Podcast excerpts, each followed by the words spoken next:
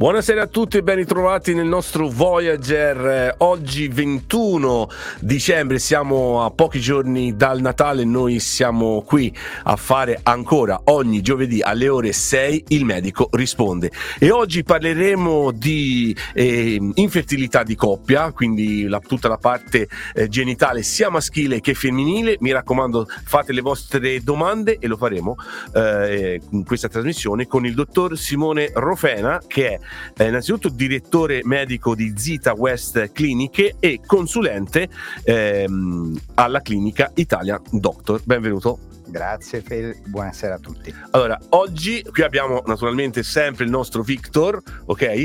Oggi si parla un po' della parte bassa, vero ehm, eh, Simone? Si parla un po' della parte bassa sia maschile che femminile. Allora, eh, è un argomento molto delicato e molto interessante. Già nel fuori, diciamo, onda ci siamo un po', eh, abbiamo un po' parlato e mi hai detto delle cose molto interessanti che io vorrei eh, subito eh, trattarle eh, in questa trasmissione. Allora, iniziamo. Quali sono le principali cause dell'infertilità di coppia? Uno può pensare, Simone dice, ma eh, guarda, non si va d'accordo.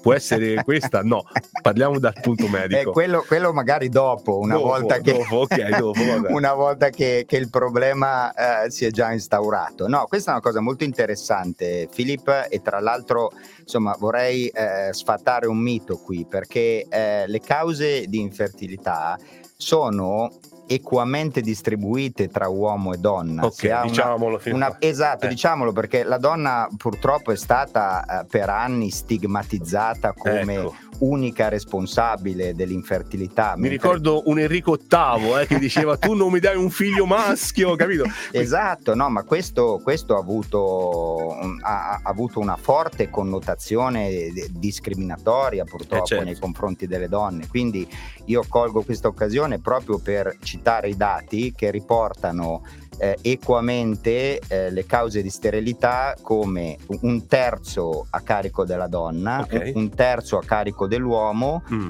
e nel rimanente terzo dei casi c'è una concomitanza di fattori tra uomo e donna. Okay. Eh, quindi entrambi. Diciamo.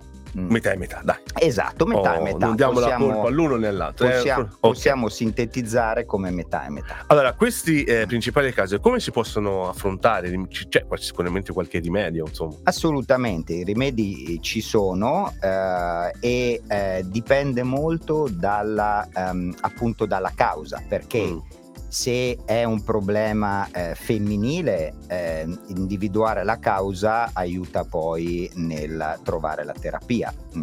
Ad esempio, se il problema è semplicemente che la donna fa fatica a raggiungere l'ovulazione tutti okay. i mesi, come in alcune condizioni, quali ad esempio, cito la più comune, eh, che interessa circa il 15-20% delle donne in età fertile, si chiama ovaio policistico uh-huh. ed è una condizione per la quale alcune donne eh, purtroppo fanno fatica a raggiungere l'ovulazione con regolarità. In quel caso ci sono delle semplici terapie ehm, che ripristinano la regolarità dell'ovulazione uh-huh. e quindi quello può essere l'unico intervento necessario. La pillola intendi? Potrebbe, eh, ci sono delle, delle, delle, compresse, okay. non è la pillola ovviamente anticoncezionale che ha la funzione opposta, okay. però ci sono delle compresse okay. eh, che eh, stimolano l'ovulazione in quelle donne che per motivi ehm, endocrinologici o per altre condizioni fanno fatica a raggiungerla. Quindi con una semplice compressa... Ecco, vedi? Eh, quindi non entrate nel eh, panico, eh, donne all'ascolto, eh, insomma. Eh, esatto. E quindi... anche, vale anche per quelle persone che hanno i fibromi, le donne che hanno i fibromi. Allora, le donne che hanno ehm, i fibromi hanno una causa, si può dire, meccanica, cioè okay. c'è un qualcosa... Che ostruisce. Esatto, okay. esatto, che ostruisce o comunque riduce le possibilità dell'embrione di impiantare. Quindi qualora eh, non tutti i fibromi tra l'altro causano infertilità, okay. solo quelli che vanno a interessare quella parte dell'utero dove l'embrione si deve impiantare.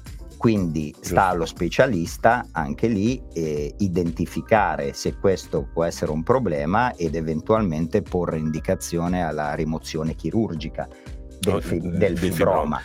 Ecco, ti, soprattutto su questo, so che ci saranno molte all'ascolto donne, sono ovviamente interessate a questo argomento, poi parleremo anche di noi uomini, eh, perché come giustamente detto anche noi abbiamo la nostra parte.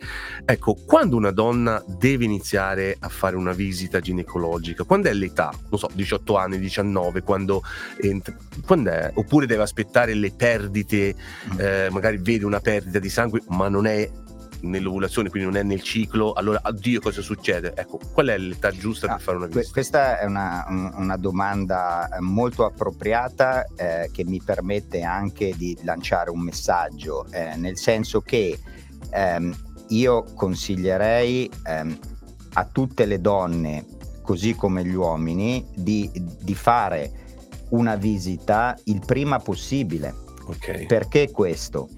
Perché purtroppo ci sono alcune donne che hanno eh, una problematica di ridotta fertilità già in età giovane. Ah, addirittura. Esatto, già tra i, tra i 20 e i 30 anni. Ah, sì, cioè, queste donne purtroppo nascono. È una cosa genetica. È una cosa ah. che ha una forte predisposizione genetica. Quindi, se magari la, si sa che la madre ha avuto questo problema, la figlia magari eh, ventenne comincia a dire ok, meglio mi faccio una visita e così almeno... talvolta ha una trasmissione diretta, okay. ma talvolta non ce l'ha, quindi eh, non sempre si ritrovano nella famiglia altri casi mm. simili. È per quello che comunque tutte le donne dovrebbero um, fare una visita uh, per valutare la loro fertilità già in età, in età giovane, diciamo mh, mm, insomma do, intorno ai 20 anni o, o, o poco dopo, uh, perché questo ci permette di individuare precocemente quei casi in cui uh, la, la riserva ovarica, quindi la riserva delle uova, già abbia un problema uh-huh. e quindi consigliare queste donne in maniera appropriata. A- ad esempio, queste sono donne che potrebbero congelare le proprie uova okay. fino a che ancora le hanno okay. e, poi usarle. e poi usarle dopo. Il problema è che se noi non andiamo a identificare questa condizione precocemente, quando poi la donna inizia magari a cercare figli intorno ai 35 anni o, o, o dopo, e poi si può trovare Guarda. già che le uova purtroppo le ha esaurite quasi tutte. Quindi prevenire è meglio che curare, Assolut- è sempre il consiglio migliore della nonna. Assolutamente. Eh, senti, e qui è anche per i maschi, cioè anche per anche, gli uomini. Anche per gli uomini, perché eh, purtroppo ci sono delle condizioni anche qui eh, a forte predisposizione genetica, per cui alcuni uomini nascono con un numero di spermatozoi molto ridotto mm. o addirittura in casi estremi assente. Okay. Cioè l'uomo fa lo spermiogramma, cioè l'esame del liquido seminale, e si vede che non ci sono spermatozoi. O non sufficienza. O non okay. sufficienti. Questo eh, permette di evitare di pe- alla coppia di perdere tempo prezioso, perché se un uomo sa già di essere in quella condizione, okay. nel momento in cui de- decide nella coppia di, di, di intraprendere dei tentativi, già sa che c'è un problema. Certo. quindi invece di aspettare un anno, due anni eh, soprattutto quando la partner magari è, è, già intorno ai 40 anni, quindi se tu perdi due anni da 40 a 42 è, è, è un periodo di tempo importantissimo. Quindi mi raccomando, fra, fra la coppia, l'onestà mm Ecco, eh, nel eh. senso, anche, anche, non avere paura di dirlo alla compagna o viceversa, l'uomo alla donna e la donna no, guarda, ho questo problema, affrontiamolo insieme, te lo dico già in anticipo, perché ci sono le soluzioni, insomma, ah. il dottor ah. Simone eh, Rofena ve lo sta dicendo, quindi mi, mi raccomando perché poi eh, si rovinano coppie magari proprio per queste cose, no? quindi è giusto, è giusto parlarne. Senti, in, in, che modo lo stile di vita, l'alimentazione, il, insomma, lo stress che facciamo tutti i giorni, quello che viviamo incide nell'infertilità? Allora, eh, incide, incide, in maniera importante. Eh, io lo vedo perché ehm, nella mia clinica adottiamo un approccio cosiddetto olistico, oh. che è un approccio in cui andiamo a guardare eh, tutti quelli che possono essere i fattori che contribuiscono all'infertilità, quindi non solo la parte medica, okay. ma la parte per esempio della, della nutrizione, mm. la, la parte dello stress e sappiamo per esperienza che questi sono tutti fattori che giocano un ruolo importante. Perché lo sappiamo? Perché nel momento in cui andiamo a intervenire per migliorarli, poi mm. vediamo che i risultati sono, sono, migliori eh, certo. e, e, e, quindi questa è la prova migliore che eh, che tutti questi fattori giocano, giocano, un ruolo importante. Quindi l'alimentazione che noi abbiamo prima nel fuori onda, mi dicevi giustamente, sintetizzo per i nostri ascoltatori, che i nostri nonni, i nostri bisnonni erano più fertili in qualche modo di noi oggi perché mangiavano cibi più sani, perché l'alimentazione che mangiamo oggi, ricca di ormoni, mi dicevi, un po' anche ricca molto di carboidrati, no? nella nostra dieta soprattutto mediterranea e tutto, insomma non vanno poi a far tanto bene que- alla parte diciamo bassa del nostro corpo. Eh, esatto, perché tutti i cibi processati stati che hanno un alto contenuto di agenti chimici, mm. eh, questi agenti eh, un, ruolo, eh. un, ruolo, ce l'hanno. Una volta certo. che noi li introduciamo nel nostro corpo, comunque vanno certo. a provocare delle interazioni chimiche eh, che poi eh, portano a un danno cellulare che è un danno che riguarda tutte le cellule e siccome gli spermatozoi e le uova sono cellule, certo. anche loro sono soggetti a, a, a, a questa danno. pressione che noi continuamente gli diamo in, con il cibo. Infatti nella mia clinica ad esempio non iniziamo mai un trattamento prima di un paio di mesi, a meno di casi estremamente urgenti dove non c'è tempo, ma in genere ci prendiamo almeno un paio di mesi per preparare entrambi i componenti della coppia dal punto di vista nutrizionale. Abbiamo delle nutrizioniste professioniste che si occupano proprio di okay. preparare la coppia da quel punto di vista e, e, ed è fondamentale. Ok, allora io ricordo il nostro 0792 6623 977, potete fare le vostre domande anche lasciando solo il nome o la domanda, poi se ci sono domande particolari o un po' più intime, private, noi eh, dirigiamo tutto verso il, il dottor Simone Rufena. Eh, appunto o anche alla clinica Italian Doctors. Ecco, nelle cliniche Italian Doctor eh, fate appunto eh, consulenza ginecologica, come avviene? Sì, sì, sì, ne, ehm, nella clinica Italian Doctors facciamo consulenze sia ostetriche che ginecologiche okay. e eh, ecografie. Ma non mi dicevi anche... parti, questi sono in no, ospedale. No, okay. no, no, eh, no eh, i parti mh, mm, è meglio che vengano fatti in ambiente ospedaliero, eh, insomma, in modo che ci sia mh, l'adeguata struttura uh, per fronteggiare. Insomma, okay, però se uno essere... ha un problema, un qualcosa, un dubbio, appunto, mm. appunto quello che si stava dicendo ora, no? di interpellare un medico. Esatto, tutta okay, la parte si... diagnostica si può fare, si può fare assolutamente. All'Italian Doctor. Assolutamente. Mi è venuto detto del parto, sono curioso da te. ma è meglio, cioè, ma quelli che partoriscono in acqua, io mi sono sempre chiesta, ma è meglio o non è meglio? Io ho una mia amica in Italia dice no, Phil, è bellissimo partorire. Non senti dolore, anche perché il feto per nove mesi sta nell'acqua, quindi quindi anzi subisce meno trauma. Ma è vera questa cosa o no? Ma allora Magari si devia un po', eh, però mi, ci no, tenevo. No, è, è, vera sicuramente, soprattutto per quelle donne che ci credono molto, perché, okay. eh, perché come in qualsiasi cosa ci deve essere una forte componente di partecipazione. No, è chiaro, è chiaro. È chiaro. Quindi, eh, quindi, se una donna non è convinta, eh, magari n- non apprezza l'esperienza, ma se invece ci sono molte donne che lo vogliono fortemente e, eh. e lo, trovano, lo, trovano, di gran beneficio. Quindi va benissimo. Assolutamente, io ho tantissime pazienti quando mi occupavo di ostetricia in Italia, quindi quando seguivo i parti, che, che, che, hanno partorito in acqua e sono, sono contentissimi. Senti, hai parlato prima del um, metodo olistico. Ecco, allora l'agopuntura, lo yoga eh, può aiutare nella fertilità, quindi, eh. cioè può distendere quel, un po' il nervosismo, lo stress accumulato. Assolutamente, assolutamente, perché ehm, ecco, allora anche questo tabù dello stress. Eh, lo stress indubbiamente, eh, allora non è la causa di tutti i mali, perché eh, dire che è solo una questione di stress sarebbe scorretto, perché molte volte, giusto, no, giusto. molte volte che è una cosa che fa anche arrabbiare, si sente dire ah ma sei stressato e vedrai che ti rilassi sì, e sì. poi riesci a, a concepire. Allora, non è proprio così perché bisogna sempre individuare qual è la causa, però indubbiamente ci sono delle connessioni tra mente e corpo. Quindi se la mente è stressata, questo può influire sul corpo. Eh certo. Ok? Ma su tutti gli organi alla fine. E, e su tutti gli organi, benissimo. E in ambito di infertilità, banalmente, eh, ci sono donne che se sono molto stressate, parliamo di stress importanti qui, eh, non un normale stress lavorativo che abbiamo un po' tutti, ma se ci sono degli stress importanti, penso ad un lutto ad esempio, certo. queste sono cose che possono Quindi che ti porta anche una depressione, no? anche sulla regolarità dell'ovulazione, ci sono donne che possono iniziare ad avere irregolarità del ciclo o smettere di ovulare per questo motivo.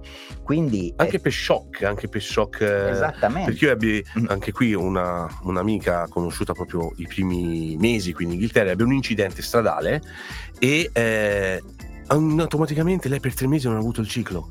Esatto. Quindi esatto. anche uno shock. Assolutamente. Può, ecco. mm, assolut- e per regolare il ciclo, chi, chi è all'ascolto e dice ma io non ho il ciclo regolare, ho sempre la paura, ho sempre l'ansia di... Allora, si può regolare il ciclo? Si può regolare anche qui mediante l'utilizzo di farmaci. Okay. Eh, abbiamo, abbiamo, diverse opzioni a seconda di, di quello che è l'obiettivo. Ad esempio, se una donna vuole solo regolarizzare il ciclo e non sta pensando di avere una gravidanza, una banale pillola anticoncezionale può andare benissimo. Okay e ce ne sono tra l'altro adesso anche a basso contenuto ormonale, quindi mm. con una, una, riduzione degli effetti collaterali anche. Okay. Ehm, se invece una donna vuole eh, concepire, allora torniamo a quelle terapie di cui abbiamo parlato all'inizio che aiutano a favorire l'ovulazione e anche eh, riescono a regolarizzare il, il ciclo. Ok, um, la pillola è sempre un argomento eh, molto complicato, molto controverso, perché dice la pillola, eh, ma se la prendi fa male, la pillola fa venire eh, i fibromi. No, guarda, la pillola a me me l'hanno data per curare il fibroma. Allora, non dico che oggi si mette un punto, però vogliamo chiarire questo aspetto che sicuramente c'è qualcuno che lo vuole sapere. Sì, no, la pillola mh, ha tantissime valenze terapeutiche. Io personalmente la uso in, in tante condizioni vuoi quando si, si, vuole regolarizzare il ciclo, come abbiamo appena detto, ma anche per eh, arginare un, un, problema che è purtroppo abbastanza frequente e causa un impatto molto importante sulla qualità di vita delle donne che si chiama endometriosi.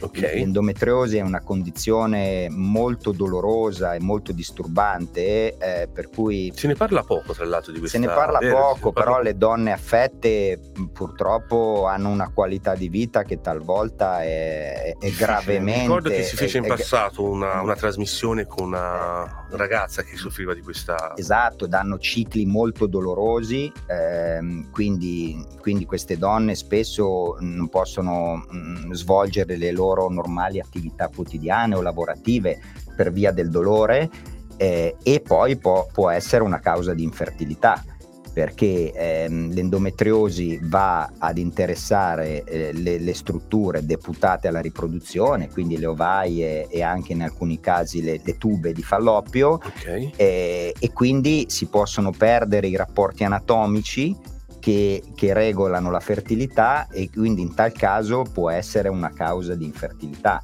Quindi la pillola, ad esempio, funziona molto bene per, per, controllarla. Quindi mi raccomando, non entrate nel panico perché ci sono sempre le soluzioni. Credo che io dico sempre, l'educazione sessuale andrebbe fatta fin dalle scuole, no? Perché c'è sempre, credo, ma anche da noi uomini, eh, non è che qui stiamo a fare i supereroi. Quando succede qualcosa, vediamo qualcosa che non va, si ha un po' timore anche, no? Sia parlare con il nostro partner, ma anche andare dal medico detto Diana dice guarda ho questo problemino sono un uomo sai com'è. Invece no secondo me bisogna ormai parlare non è il, il tempo il, insomma eh, la vita è cambiata il mondo si è evoluto quindi parlate parlate parlate. Io credo che parlare tra la coppia sia il passo primo il primo passo per eh, dimostrare amore al di là di questo ma anche e soprattutto per evitare poi tutte le problematiche che sono connesse. Senti e, e nell'ambito se posso permettere sì, certo. dell'educazione sessuale introdurrei proprio uno spazio separato per la fertilità, perché è un problema appunto di educazione. Eh, se riuscissimo a promuovere questo messaggio quando eh, i ragazzi e le ragazze sono in età scolare, allora si eh, aumenterebbe innanzitutto la consapevolezza. Certo e, e, e, poi quindi eh, si aumenterebbe anche la probabilità che poi questi ragazzi e queste ragazze siano più propensi a farsi controllare. Eh certo. Eh, ad un'età dove ancora eh, il problema può essere identif- non solo identificabile ma anche risolvibile. Senti, alcune donne hanno un ciclo molto doloroso, mi già accennato sì. un, una, diciamo, un tipo di patologia, no? Ecco, le cause Ora, al di là di un fibromo, al di là, cosa potrebbero essere? Perché a volte ci sono donne che dicono: Ah, ma io mh, mm, per eh, tre anni ho stato tutto, poi a, in, a, in, alternanza ho a volte doloroso, a volte no, però poi mi ritorno doloroso. Esatto. Perché? Cioè, cosa eh, succede? Allora, sì, hai detto una cosa molto vera. Eh, innanzitutto, le caratteristiche del ciclo possono cambiare con l'età, eh, sia in termini di quantità del flusso mestruale, ma che anche della percezione del dolore. Io mm. ho pazienti che alcune migliorano con l'età, ah. avevano cicli dolorosi quando erano più giovani e, e invece poi andando in età più avanzata eh, migliorano, hanno meno dolore e anche meno flusso e viceversa. Okay. E, diciamo che anche lì eh, ci sono delle cause genetiche, eh, spesso questi sono pattern, pattern che si eh, eh, riper, ripercorrono ne, all'interno della famiglia, quindi la mamma aveva cicli abbondanti e dolorosi, le sorelle ce le hanno ehm, e, e, ci sono anche dei fattori individuali e personali, eh, ad esempio alcuni individui hanno una soglia del dolore maggiore o inferiore, per cui tendono a percepire il dolore in maniera maggiore. Certo. Quindi questa è anche una, una, una cosa che va considerata e eh, è anche una questione ormonale, alcune, mh, alcune, donne producono una quantità di ormoni maggiori o minori che poi sono quelli che vanno mm. a causare eh, diversi problemi, quali ad esempio la sindrome premestruale. Eh, sindrome premestruale è una condizione che in genere insorge nei giorni prima della mestruazione e causa irritabilità, eh, okay. causa, può causare dolore, eh, quindi in genere sono mediate da degli agenti eh, chimici che sono prodotti dal, da, dal corpo. Ecco. ecco. e quando è diciamo l il periodo migliore, diciamo, per fare un figlio, diciamo, c'è un'età in cui si dice no, guarda, lì sei una donna a rischio oppure anche un uomo a rischio, non so se l'uomo è più vantaggio, ah, cioè, ha più un vantaggio rispetto alla donna in questo senso no, insomma, quando è che la natura, partiamo sempre, io parto sempre dalla natura, no? Quando è la natura che dice ok, qui è un range che qui ti devi fermare. Poi ci sono, è vero, si diceva anche nel fuori onda, donne che vogliono giustamente magari avere un figlio a 52 anni, 54 anni, ma mi spiegavi che poi lo dici meglio qua, appunto lì prendono in affitto un ovulo per quanto ho capito, sono una parte tecnica, non l'ho capita molto bene, però insomma questo è il concetto. Certo, ehm, allora eh, il concetto è che mm, allora, biologicamente noi siamo programmati per fare i figli in età più giovane possibile. Eh, ok, eh, quindi eh, quando la donna inizia... Eh, esatto, quando la donna inizia, eh, inizia l'età riproduttiva, quindi okay. inizia ad avere cicli eh, regolari ehm, e cioè biologicamente più la donna è giovane più è fertile. Ok, okay. si fa in quella campana diciamo eh, no? sì, più fertile. Diciamo che a partire da, da, da già da, dai 18 anni in su, ehm, quella è l'età ovviamente in cui le uova hanno la qualità migliore. Ora ovviamente per fattori sociali ehm, pochissime donne sono pronte ad avere figli, diciamo, intorno, diciamo, la natura intorno ai 20 anni. La natura, la natura vorrebbe, la natura vorrebbe, Poi, che, vorrebbe, che, i figli venissero fatti in età più giovane okay. possibile. Poi è chiaro che oggi... la società di oggi purtroppo non ce lo permette eh, nella maggior parte dei casi. Certo. E quindi c'è questo conflitto tra la biologia e poi la, la, la, la vita, vita reale. Vita reale. Eh, eh, eh, però in questo, e tra l'altro vedo con piacere che sempre più sempre più aziende, ad esempio, stanno supportando i propri dipendenti in questo ehm, c'è la possibilità di preservare la fertilità, quindi le donne possono congelare le proprie uova uh, ad un'età in cui ancora queste uova sono di buona qualità e mm. se serve andare ad utilizzarle in un'età più avanzata quando la qualità di queste uova non sarebbe così, eh, così, così buona. Diciamo che allora eh, il limite mh, mm, è difficile porre un limite, però quello che vedo io nella mia pratica clinica è che in genere eh, dopo i 43 anni le possibilità di avere una gravidanza diciamo che vada a buon fine iniziano a ridursi in maniera, okay. in, in maniera importante. Okay. Però non c'è un, Anche 45, non c'è un precipizio, nel senso certo, che certo. È, è, un processo graduale. Certo. Ok, però quello che vedo è che dopo i 43, 44 le possibilità e naturalmente e con tecniche di fecondazione in vitro eh, sono molto basse. E questo è un altro messaggio che io vorrei, vorrei trasmettere eh, alle nostre ascoltatrici perché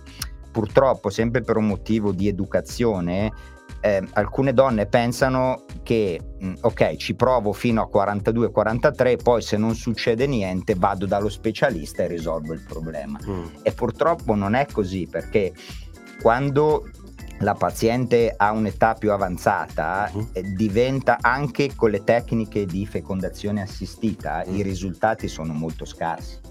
Quindi, cioè, lo specialista non è il mago, non è eh, il dio della eh, situazione. Sì, perché purtroppo, purtroppo, si vedono pazienti che quando poi gli viene detto, perché poi noi abbiamo la responsabilità di essere molto sinceri con le nostre pazienti, Assolutamente. quindi sempre dire, dire eh, la verità però è una verità che poi quando, quando, eh, se lo si sente dire, insomma, molte pazienti ci, ci rimangono molto male perché non lo sapevano. Certo. E, e quindi anche qui l'importanza dell'educazione Mm, e, il, il, il educare il sapere eh, esatto. magari con la mente il corpo come donna io mi sento di esatto. averlo però e, la natura mi sta di eh. io ho molte donne che mi dicono dottore ma, ma io mi sento giovane eh, certo. sono, mi sento energetica mi sento bene certo e purtroppo però bisogna fare i conti con la, con la biologia certo. e... ma questo accade anche agli uomini però e questo accade anche agli uomini però in, gli uomini sono più fortunati in questo senso perché l'impatto dell'età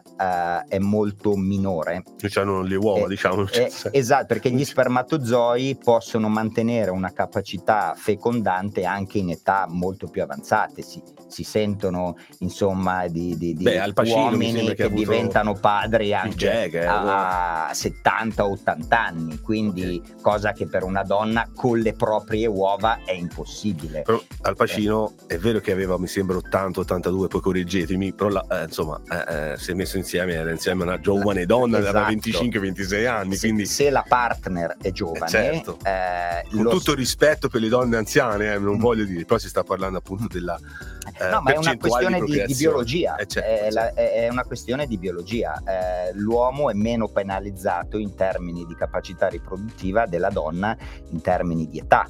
Eh, certo ci sono delle soluzioni anche in donne con un'età maggiore dei 45 anni, però sono soluzioni che in genere prevedono l'utilizzo di uova da donatrice, okay. eh, che si chiama ovodonazione. Mm. Questa è una procedura che prevede eh, la donazione dell'uovo da parte di donne più giovani, quindi con una qualità di queste uova ancora buona, eh, e poi questo uovo mh, mm, viene fecondato con eh, lo sperma del partner e, e, l'embrione che si ottiene viene poi eh, inserito all'interno della, dell'utero della donna e in questi casi i risultati sono, sono molto buoni anche, anche in età più avanzata. Io vorrei, in scia conclusiva della nostra trasmissione, poi se c'è qualcuno all'ascolto allo 0792662397, ripeto, scrivete le vostre domande anche specifiche, che poi faremo delle trasmissioni